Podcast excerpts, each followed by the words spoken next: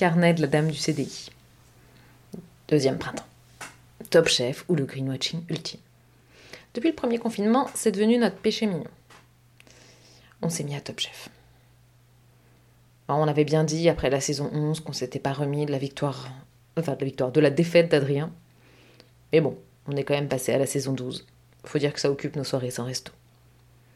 On est donc, comme tous les spectateurs de M6, abavés devant des chefs qui désormais ne cuisinent plus que du à emporter. On a bien compris, hein, dans le fond, le goût, le goût, le goût, on ne peut l'avoir que grâce au cheat code crème et beurre. Voire les deux. Enfin, ça c'est plus pour la pâtisserie. Donc on s'est pris de passion pour Top Chef. Et on se laisse parfois emporter par leur enthousiasme. Désormais, l'appareil quiche fait partie de notre langage commun. Tout comme le poivre de Timut et ses notes de pamplemousse. Donc je ne cracherai donc pas dans la soupe Top Chef, en prétendant regarder Arte tous les soirs. Mais j'ai un gros reproche à faire à cette émission, c'est son greenwashing. Le greenwashing, c'est le fameux procédé marketing qui est ici utilisé par M6 pour se donner une image de responsabilité écologique trompeuse. L'épisode de cette semaine en était le parfait exemple.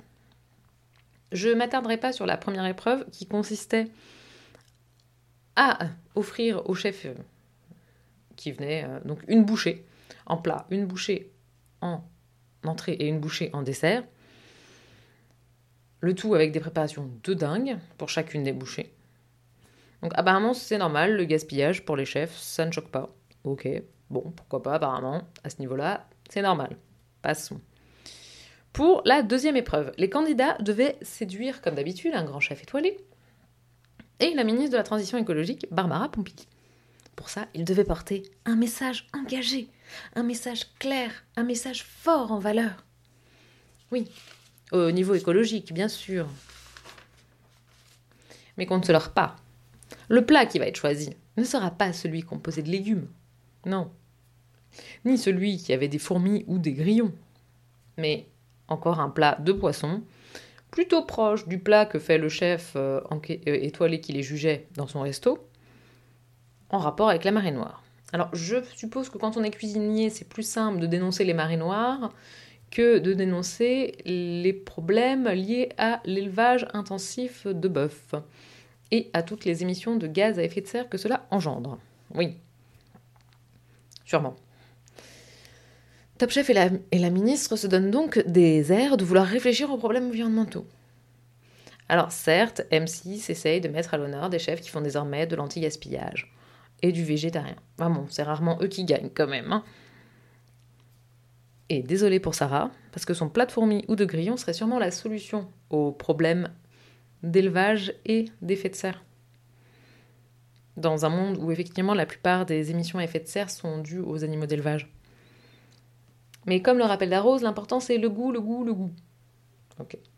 Donc apparemment, le grillon, ça vaut pas le foie gras.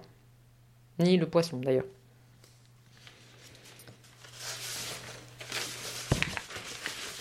Le 7 avril 2021, donc au moment où, la veille ou le lendemain de cette émission, Greenpeace a fait une action devant le ministère de la Transition écologique et l'a renommé le ministère des petits gestes. À l'origine, c'était pour dénoncer les logements passoires.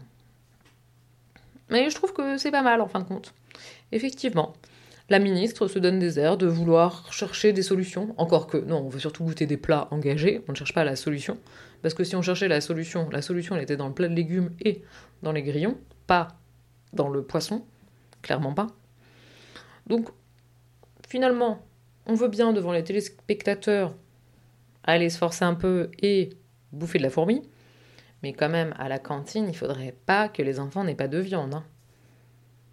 Alors que finalement, pour le maire de Lyon, je suis sûre que la solution, c'était le grillon.